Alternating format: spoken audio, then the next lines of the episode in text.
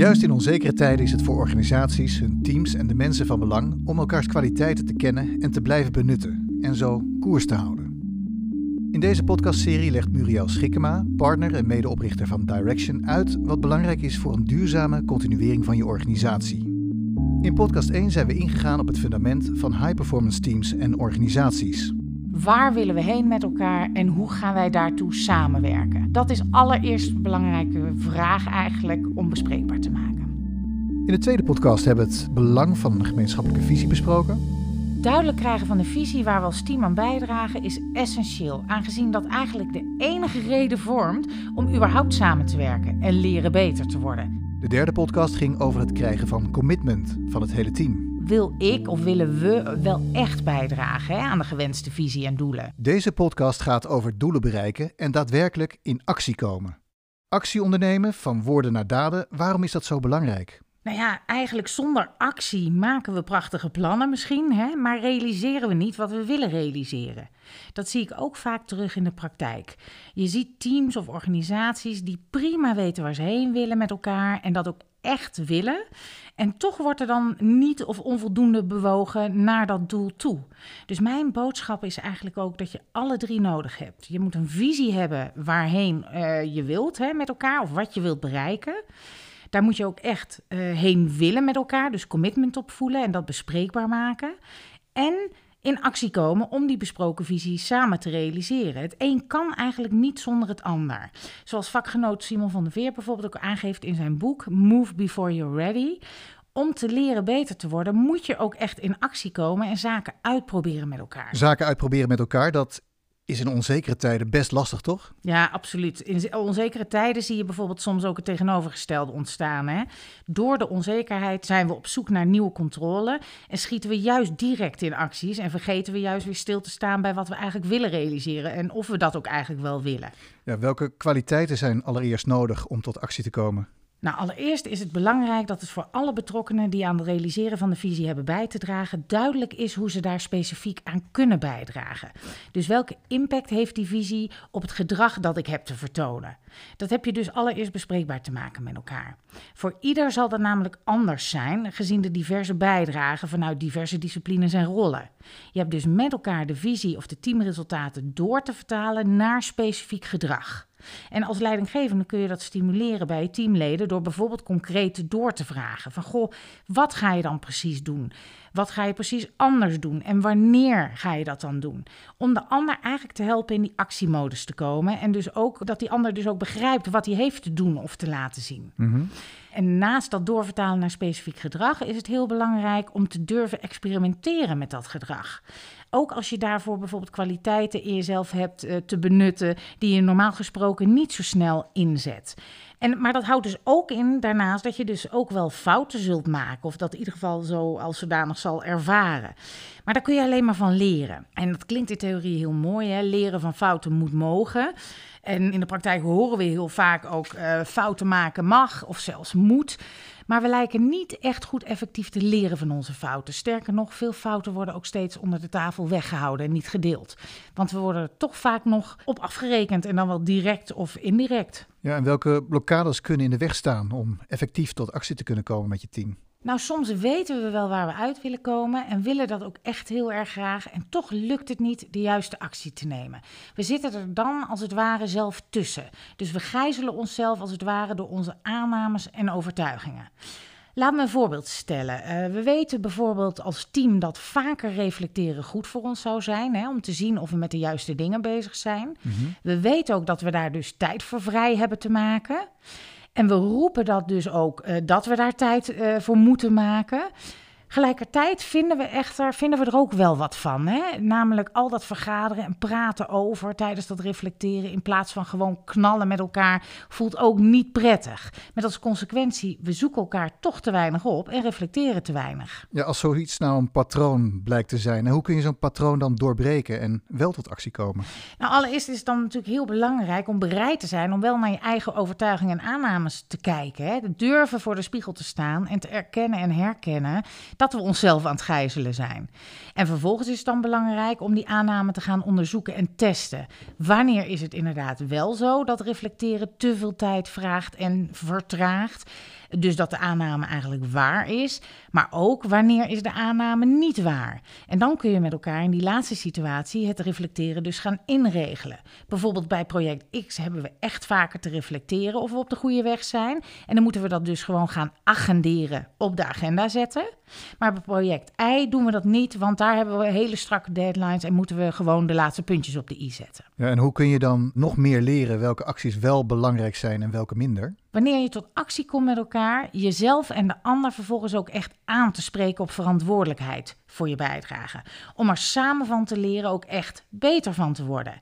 Dus als je wel met elkaar het gesprek hebt over welke visie je wilt realiseren en wat een ieder daarvoor heeft bij te dragen, hè, en dat ieder dat ook wil laten zien, dan is het dus vervolgens stap B wel essentieel om dat zo serieus te nemen door er ook op terug te komen op regelmatige basis. En niet alleen in kritische zin, zo van goh, nog best lastig voor je, hè, maar ook samen te kijken naar wat er al wel goed gaat. Wat er wel goed gaat, hoe doe je dat? Ja, feedback geven en ontvangen hebben we brood nodig, hè? En samen leren steeds beter worden. Ik merk echter ook in de praktijk en leer ook uit onderzoek dat om echt te kunnen leren van feedback, ja, we eigenlijk geen feedback aan elkaar moeten geven, maar feedforward. Namelijk vanuit kwaliteiten ingestoken, niet vanuit de kritiek, maar vanuit wat er wel goed gaat en toekomstgericht. Van hoe zou het nog beter kunnen? In plaats van je hebt het allemaal niet goed gedaan. Helder, daar gaan we de volgende podcast wat verder op in. Het lerende fundament en visie en commitment en actie. Het vraagt een andere manier van leiding geven. Wat is daarvoor nodig? Ja, eigenlijk vraagt het om leidinggevende niet vanuit controlerende zin, maar meer vanuit faciliterende zin. Het faciliteren van ontwikkeling en progressie richting een gemeenschappelijk doel. Hoe kan iemand vanuit de eigen kwaliteiten nog beter bijdragen aan het gemeenschappelijk resultaat dat we nastreven? En hoe kun jij hem of haar daar als leidinggevende bij ondersteunen? Dus eigenlijk coachen op ontwikkeling in plaats van controleren op resultaat. Dat past ook veel beter bij het lerende fundament dat je wilt creëren mogelijk in je organisatie. Dat je dit allemaal doet met maar één reden, namelijk om samen te leren, steeds beter te worden in datgene wat jullie wel willen bereiken. Ja, dus coachen op ontwikkeling in plaats van controleren op resultaat. Wat vraagt dat van de leidinggevende? Ja, voor de leidinggevende is het belangrijk om zowel dan de wat meer caring kwaliteiten daarbij in te zetten als de wat meer daring kwaliteiten. Caring en daring. Zou je dat kunnen uitleggen? Wat bedoel je daarmee? Ja, caring kwaliteiten zijn wat meer de ondersteunende en coachende kwaliteiten, zoals vragen stellen, luisteren, coachen, de ander zijn of haar perspectief serieus nemen. Bij daring kwaliteiten moet je meer denken aan de kaderstellende kwaliteiten, de uitdagende resultaten die behaald moeten worden, op zowel lange als korte termijn. En ook het duidelijk communiceren daarover en de ander aanspreken daarop. Dus eigenlijk, als ik het heel zwart-wit vertaal, de zachte en meer harde kwaliteiten. En als leidinggevende is het dus belangrijk om beide in te zetten. Het kader dient duidelijk te zijn en ook steeds centraal te staan uiteraard. En de ander moet daarop aangesproken worden. En daarbinnen is de ruimte voor het experimenteren en ontwikkelen waar je de ander verder op coacht. Oké, nou dan ben je uiteindelijk tot actie gekomen en dan is de vraag uiteraard, hoe houd je dat vol? Hoe kom je met elkaar tot een blijvend succes? Ja, we kennen allemaal het voorbeeld van hoe lastig het kan zijn überhaupt om 10 kilo af te vallen bijvoorbeeld. Hè? Maar hoe houd je het daarna vol? Hè? Hoe hou je dat nieuwe gewicht vast? Ja. Als wij kijken naar de high-performance organisaties die wij onderzoeken, gaat het daar ook over duurzaam succes behalen met elkaar. Dat betekent 5 tot 10 jaar dat succes vasthouden. En iedereen kan kortstondig succes behalen, maar op de lange termijn dat vasthouden is natuurlijk veel lastiger. Nou, wat kun je daar nou concreet aan doen? Hè? En wat vraagt dat nou van jou als leidinggevende? Het allerbelangrijkste is het te blijven agenderen. Want je bent eigenlijk bezig om nieuwe gewoontes met elkaar te creëren die directer leiden naar succes. Dus blijven agenderen. Wat willen we ook alweer? Willen we dat echt? Welke acties hebben we daartoe te ondernemen? Wat werkt wel en wat werkt dus minder goed? Hè? En wat moeten we dus anders doen? Dus het gaat ook echt over het meten en feiten verzamelen. Dat kan daar echt bij helpen. Net zoals bij de coronacrisis. We mogen geen handen meer schudden, op 1,5 meter afstand blijven van elkaar. Dat vraagt ook om discipline, maar ook om herhaling. En we maken af en toe fout, maar herhaling is daarbij essentieel. Totdat we die nieuwe gewoonte hebben gecreëerd met elkaar en we elkaar zelf daarop gaan aanspreken. En uiteraard het blijven evalueren of datgene wat we doen het beoogde effect heeft, dat blijft essentieel. Succes gegarandeerd. Ja, bijna wel, bijna wel. Dus discipline, daar gaat het om. Ja, discipline en dus acties herhalen om een nieuwe gewoonte te creëren. Daar draait het om. Ja, en hoe lang je dan die discipline hebt te tonen, willen ze wat meer deel uitmaken van je DNA. Hè? En dat het een nieuwe gewoonte is. Ja, daar zijn de meningen nogal over verdeeld. We hebben daar meerdere onderzoeken op nageslagen. Zelf houden wij eigenlijk binnen teams en organisaties de 66 dagen challenge aan.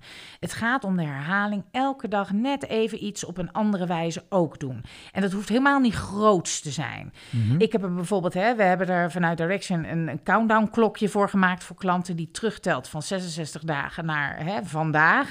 Ter ondersteuning om het ook echt vol te houden. Om elke keer die herinnering te krijgen van hey, heb je het vandaag al even bewust net even anders gedaan. Soms ander gedrag laten zien is niet per se makkelijk. Hè? Dat is wat, dat zegt niemand. Sterker nog, het is best oncomfortabel. Maar ja, leren is überhaupt natuurlijk licht oncomfortabel. Omdat je toch iets doet wat je normaal niet vooraan zet in je gedragsrepertoire. Ja, discipline, bewustzijn van wat je doet. Dat is echt belangrijk om je uiteindelijk als team succesvol te blijven manifesteren. Ja, klopt. Ja. Oké, tot slot. Wat zijn de opties als je als medewerkers toch niet tot de juiste acties kunt komen? Ja, er kunnen meerdere factoren een rol spelen uiteraard. Ik zal er 2 noemen. Kijk, de eerste is, je wilt echt dat medewerkers beter leren bijdragen aan het eindresultaat. En mogelijk heb jij niet het optimale gedaan je medewerkers erin te ondersteunen. Dan is het dus zaak dat je nogmaals bij jezelf te raden gaat van goh, heb ik wel duidelijk besproken met mijn medewerkers waartoe het allemaal moet leiden? Heb ik de commitment wel besproken? En heb ik ook heel concreet over acties gesproken wat iemand dan heeft te laten zien? Maar ja, als het dan nog steeds niet tot de juiste acties komen, ja, mogelijk moet jij ook besluitvaardiger dan omgaan met deze medewerkers. Want het moet wel duidelijk zijn in een team van goh, we doen dit wel ergens voor met elkaar. We werken niet samen om gezellig koffie te drinken met elkaar. Dat moet wel ergens toe leiden. En daar willen we wel naartoe ontwikkelen om dat steeds beter met elkaar te doen. Dus dan heb je ook besluitvaardiger om te gaan met medewerkers die dat toch niet lijken te begrijpen op de lange termijn. Het tweede ding kan zijn om zelf nog eens goed in de spiegel te kijken. Namelijk, wil jij wel echt je mensen ondersteunen in het beter worden? Leiding geven aan een team is natuurlijk ontzettend mensenwerk. En je moet er maar zin in hebben, want het is aandacht te hebben voor al die individuele teamleden. Mm-hmm. Hun commitment, hun kwaliteiten, hun ontwikkelwensen en verbeterpunten. Je moet leren elkaar aan te spreken op gedrag. Ook best een hoop gedoe vaak voor een leidinggevende. Ja. En jouw conclusie mag dus best zijn als leidinggevende: ik heb daar eigenlijk niet zoveel zin in. Kijk, een team leiden houdt echt in om mensen te faciliteren in hun ontwikkeling samen beter te worden. Het is ook een vak. En jij hebt daar mogelijk niet voor geleerd en bent misschien vanuit de inhoud groot geworden als leidinggevende. Nou, nu je het inzicht hebt wat er voor nodig is om nog meer uit je team te halen, is ook een mogelijk antwoord. Nee, dat is niet mijn keuze. En dat is ook een keuze. En helpt jouw team mogelijk nog beter de eigen kwaliteiten te benutten onder de leiding van een ander. Dus de conclusie is eigenlijk wel, jij als leidinggevende vormt echt het fundament voor het succes. Zoals mijn collega André de Waal ook heeft bevestigd met zijn onderzoek binnen high-performance organisaties. De kwaliteit van het management vormt echt het fundament voor succes behalen. Kortom, tijd voor actie en elkaar daar feed forward op geven. En over dat onderwerp gaan we elkaar uitgebreider spreken in de volgende podcast. Ik kan me voorstellen dat er bij de luisteraars nog wat vragen leven. Als dat zo is, hoe kunnen ze je dan bereiken, Muriel? Luisteraars kunnen ons op verschillende manieren bereiken. Het makkelijkste is denk ik via onze websites, waar ze veel artikelen, kennis en onderzoekgegevens terugvinden. En dat kan op leiderschapontwikkelen.nl, hpo-center.nl en feedforwardanalyse.nl. Daar staan ook mailadressen, etc. om ons letterlijke berichten te sturen. Oké, tot de volgende podcast. Ja, heel erg bedankt.